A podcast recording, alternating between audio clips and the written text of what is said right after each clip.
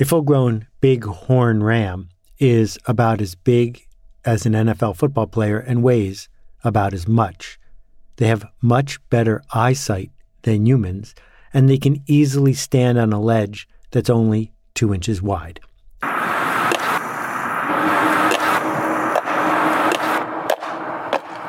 How do they spend most of their day? Doing something absolutely absurd. Hey, it's Seth, and this is Akimbo. We'll be back in a second to talk about scarcity and the appearance of weakness. But first, here's a message from our sponsor. The majestic bald eagle, a visage of bright white plumage, talons 10 times stronger than an adult's grip, and a piercing yellow gaze. But did you know that bald eagles are often patients in wildlife hospitals with symptoms from lead poisoning? Raptors fall victim to lead poisoning mostly from eating microscopic lead particles in contaminated carrion. The simple solution that will preserve the nation's avian symbol is for hunters and fishermen to use non lead ammunition and lures. You might already be ahead of me. Bighorn ram, which are sheep, live in segregated communities. The male rams live separate from the female sheep. And the male rams during mating season spend their days racing at each other at 40 miles an hour and then slamming into each other head first. Sort of like the NFL, except they do it all the time. Why on earth would they do this? Okay, let's shift gears a little bit to First Peoples, indigenous peoples in the Pacific Northwest, 1700s or 1800s, where a key way of settling disagreements was something called potlatch. Potlatch, eventually outlawed by some tribes, involved a leader of a group going to others and giving away his possessions.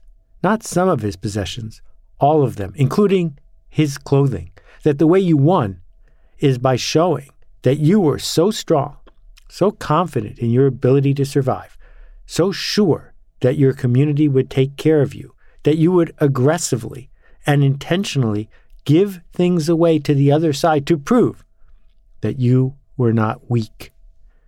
And what we see in the mating rituals of the ram, or the way human beings dance around status roles, is that it is not about being the strongest. Because being able to batter another ram at 40 miles an hour doesn't mean you're strong. It just means you're not weak. And there's a difference, of course, because strong means you can do something useful, whereas not weak means that you can survive. So human beings have adopted with our culture many, many layers of nuanced demonstrations of not being weak. So, some examples driving a pickup truck, even though you've never put anything in the bed and you might never do so. Or the other night, I was at a restaurant. I said to the sommelier, because I was ordering wine for a group I was with, Do you have any suggestions? And I pointed to three bottles of wine on the list, all of which cost about the same amount.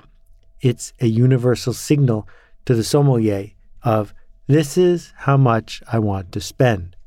And in a clear and loud voice, the sommelier pointed to a different wine on the list and said, This one is the one you should get. It is much better than those, and it has really aged well.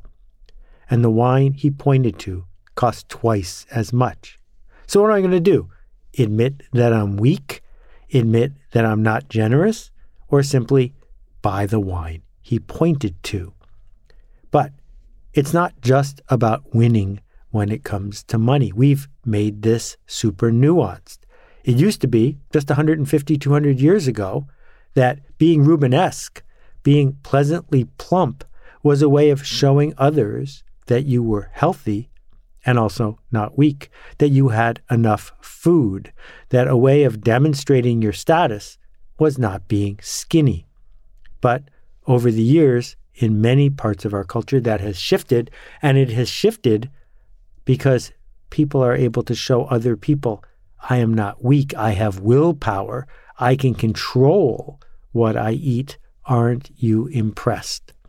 Some people give enormous amounts of money to nonprofit organizations. They often call it charity, but they're also getting their name on a building. What does it mean to go to a gala at the Waldorf Astoria where it's a thousand or two thousand dollars a plate to eat food that's not very good and sit through speeches you don't want to hear? Wouldn't it be better to cut the Waldorf out of the equation? Don't send them the money for the chicken and instead send all the money to the nonprofit and not be seen doing so? Well, sure. But part of what it means to show up at the gala is to show that you are not weak, and to be selfish is a form of being weak. And so nonprofits have turned the status competition among certain groups of people into a fundraising tool. If you want to see the quest to not be seen as weak, just go to any high school because it is expressed in so many ways. The mean girls, the people who are connected with one another, the ones who are running student groups and the ones who refuse to be involved, the ones who are showing their uniqueness by having a mohawk or heavy mascara, or the ones who are showing their uniqueness by not doing so. They're all on a quest to not being seen as weak, which is, as I said, totally different than being seen as strong. In the book years ago, The Millionaire Next Door, the authors, based on an extensive amount of research, discovered that lots and lots of millionaires in the United States had become that way by sticking at the same job, working their way up the bureaucracy, driving a Buick, living in a small house, and living simply. However, even though they were strong by the measure of their buying power, notice that word power, they were easily seen as weak. And those who wanted to be seen as strong, who bought in to the way the culture demands they act to send the right signals, who bought boats, which is basically a hole in the water you can throw money into, or fancy cars every couple years, or a house that they can ill afford, those signals that they're buying to show that they are not weak actually made them weaker. And so when we think about political conversations, which are different than conversations about governance. Political conversations are conversations where we're not actually talking about the problem, we're talking around it because by labeling it political, we've made it hard to talk about it. It's more about allegiance and tribal behavior. What we see is each side trying harder than the other to be seen as not weak. What does it mean to be weak on crime. Does putting people in jail for long periods of time help anyone?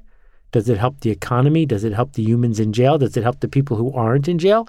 Or, as research keeps showing us again and again and again, isn't being seen as weak on crime the single best way to make crime go down? The single best way to make our culture better? Oh, doesn't matter because the conversation isn't about strength or doing the right thing. The conversation is about what does it mean to being seen as weak. And so it begins with what kind of clothes are you wearing or what kind of handshake do you have, but proceeds through every single facet of how we see our culture. Plenty of writing has been done about the way we raise boys and girls in the West. Boys growing up to be heroes, to show no, quote, weakness, to not cry. Girls growing up to be princesses, showing no weakness in terms of where they are in the pecking order and making sure that they are properly attired and acting in just the right way. All of these things used against us on our quest to actually be resilient and, quote, strong, because what's instead happening is we're being indoctrinated into not being seen as weak. Growing up, my kids used to have the Halloween parade at their elementary school. I loved it. It was a magical day every time. We're talking about kids between 5 and 11 years old in a parade on their way to school, everyone in a costume. And over the years, I saw the costumes shift, but the general dynamic was the boys went as heroes and the girls went as princesses. And yes, it started to shift as people started to understand that gender roles and appearing weak or strong don't have to be related. But it was also fascinating to see how the peer pressure kicked in. Because often when you have a Halloween parade in a high school setting, a bunch of kids aren't going to get in costume at all because to do so, to fit in that way, they might think would make them seem weak. And then there is the costume of the day, of the costume of the year, the way everyone is dressing this year for Halloween. Oh, I better do something or I will be seen as weak. So when we try to change the culture, part of our job is to come up with the narrative, the story, the metaphor for how taking action that actually makes things better, taking action that is resilient and strong, also makes you look not weak. Because it's almost impossible to persuade people to want to look weak. We don't, unless, of course, someone persuades us that the best way to be not weak is to be willing to look a little bit weak.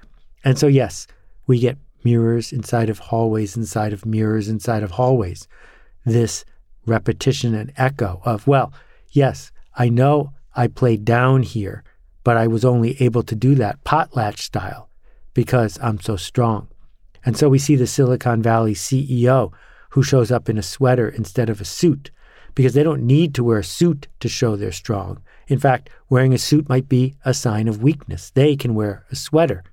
But if enough CEOs wear sweaters, well, then, of course, it might be seen as a sign of weakness because you can't be seen for who you are. You have to hide, looking like some sort of venture backed tech bro influenced by Steve Jobs instead of showing up as somebody who is actually strong.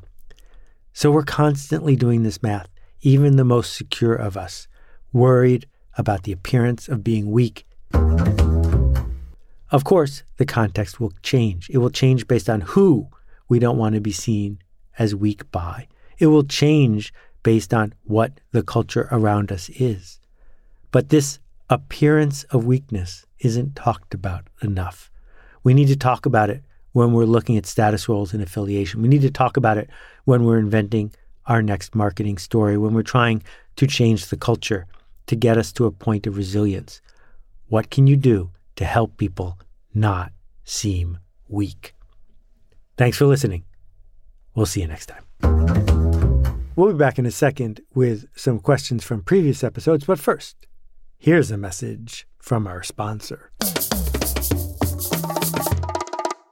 No ad this week. In fact, an ad about the ads.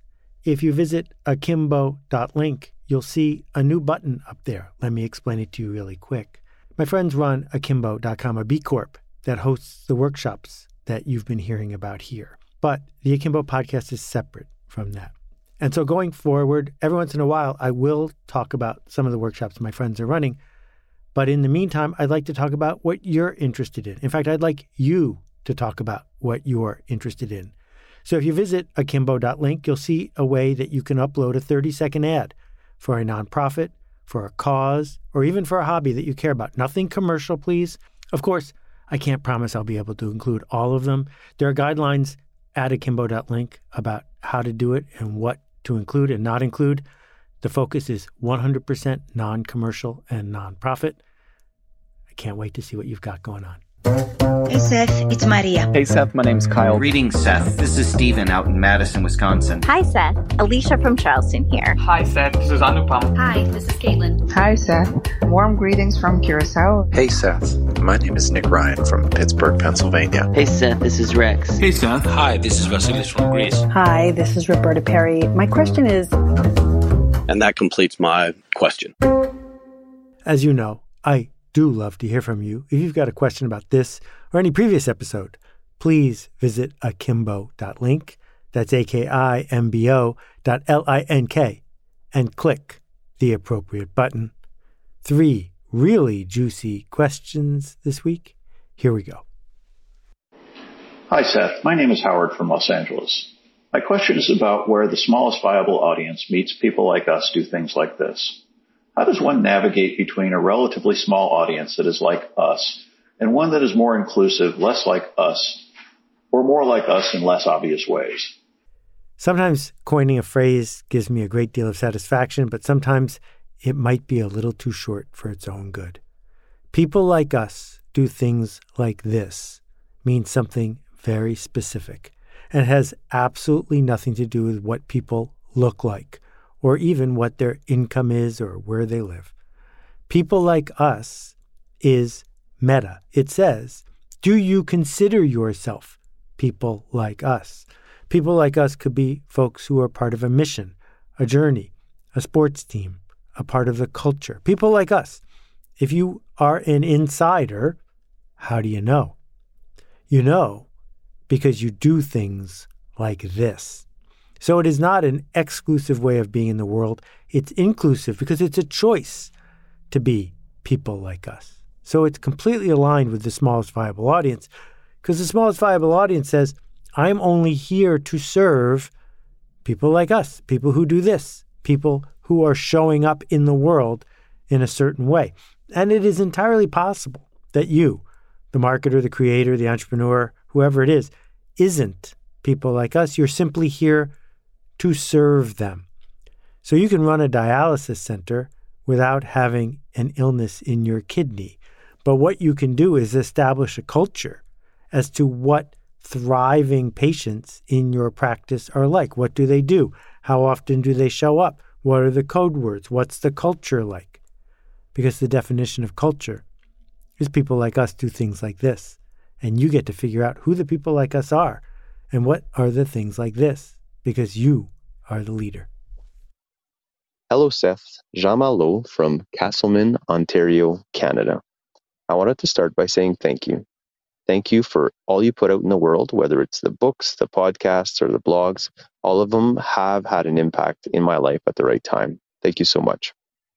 Quick question for you over the last couple of years, I really started reading a lot more, and I've accumulated a good number of books that I've read uh, and that have given me lessons. I know there's still a lot of lessons left in them. And so, one of the questions I have is how do you decide whether you go back and reread a book to try and gather more from that book or gain more, or invest into a new book where um, it may or may not have the quality and the lesson uh, that you hope to learn? How do you make that decision? Thank you. Thank you for this one. I own a Japanese saw. Actually, I own three, but that's too many. I own a Japanese pull saw. And what's interesting about it is the first time I got it, it was thrilling because it cut a different direction than I was used to. It cut smoothly and well. But I use it again and again. I don't have to buy a new one every single time I want to cut a piece of wood because it's a tool. That is really different from episode three of Extraordinary Attorney Wu. I'm never going to watch episode three again. Not because it wasn't good, it was really good, but it was only good the first time because watching it was about discovery, about experiencing something I had not experienced before new facts, a new plot, new characters. It's the very freshness of it that makes it interesting. So you're probably guessing where I'm going here. Some books are tools, some books are there because they are fresh explorations of something you hadn't considered. So the books I read again and again, going all the way back to a book my mom read me when I was three years old, these are tools. These are books that are designed not to tell me something I didn't know already, but to reset my brain and understanding, to put me back to a spot I need to go so I can start digging deeper into something I already know I need to do.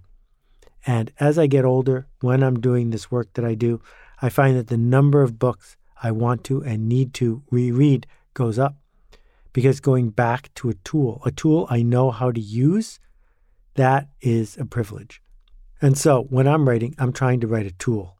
Generally, my last 20 books have all been tools. The first time you read it, I hope it turns on some lights from you. I hope that you hear something if it's an audiobook or read something if it's in print that was new to you. But I'm most satisfied when people use them as a tool, coming back to them again and again to remind themselves of something that they already knew but needed to see fresh one more time. Hi, Seth. This is Diego Baccaro from Argentina. Thanks for your insights, your thoughts, and all you do for the future of our world and the environment. I'm reading the Carbon Almanac, and it made me think very seriously about the future. I mean, my future, the future of my activity, and my impact on future generations. The thing is that I'm the owner of a company which imports and distributes auto parts for the Argentinian market. And on the other hand, I'm a person very concerned about the environment and the climate change. So that's a kind of contradiction. The question is what should I do? Should I stop doing business by closing my company or maybe selling it to someone else? In this case, the risk is that the new person, the new owner, or maybe my competitors will take place of my position in the market are less concerned than me about the environment? Or should I continue doing business and trying to compensate uh, by planting trees, shifting to solar energy, and so on? All things that I have been doing, but I, I, I want to increase the compensations I'm doing. Uh, what do you think? I appreciate so much your opinion. Thank you. Thank you for this question. It's a really good one, and it gets to the heart of what I took away from organizing the Carbon Almanac, which is this carbon footprint, invented by Ogilvy and Mather for British Petroleum in the 1980s to make people feel guilty about their personal behavior so that they wouldn't speak up about systems problems because no one likes to be a hypocrite. Carbon footprint isn't really the problem, it is a symptom of the problem. The problem is the system around us. You are correct. If you sell your auto parts business, someone else is going to buy it. The number of auto parts sold isn't going to change.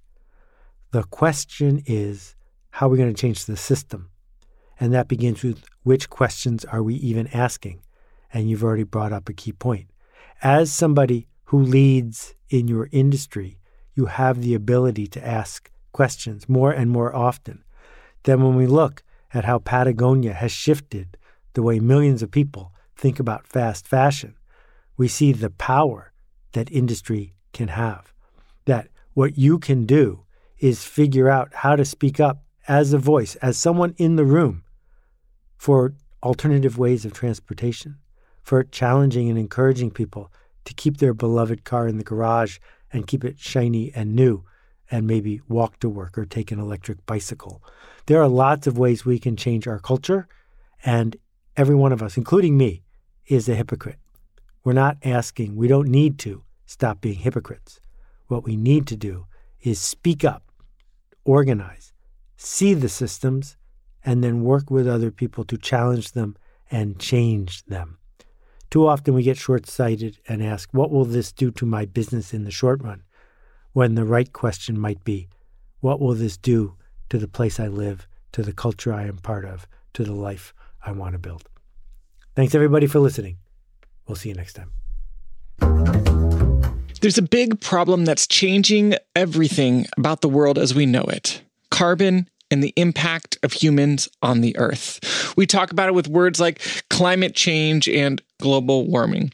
But there's just two really important things that you need to know about it. First, this is an overwhelmingly big problem. So much so that it's likely that you feel as though your choices don't matter in the face of it. Second, that overwhelming feeling that I just mentioned it's intentional. It was put there by design. The industries that make the biggest environmental impact have a vested interest in you feeling overwhelmed and powerless. They've marketed, lobbied, and schemed to create that feeling in all of us.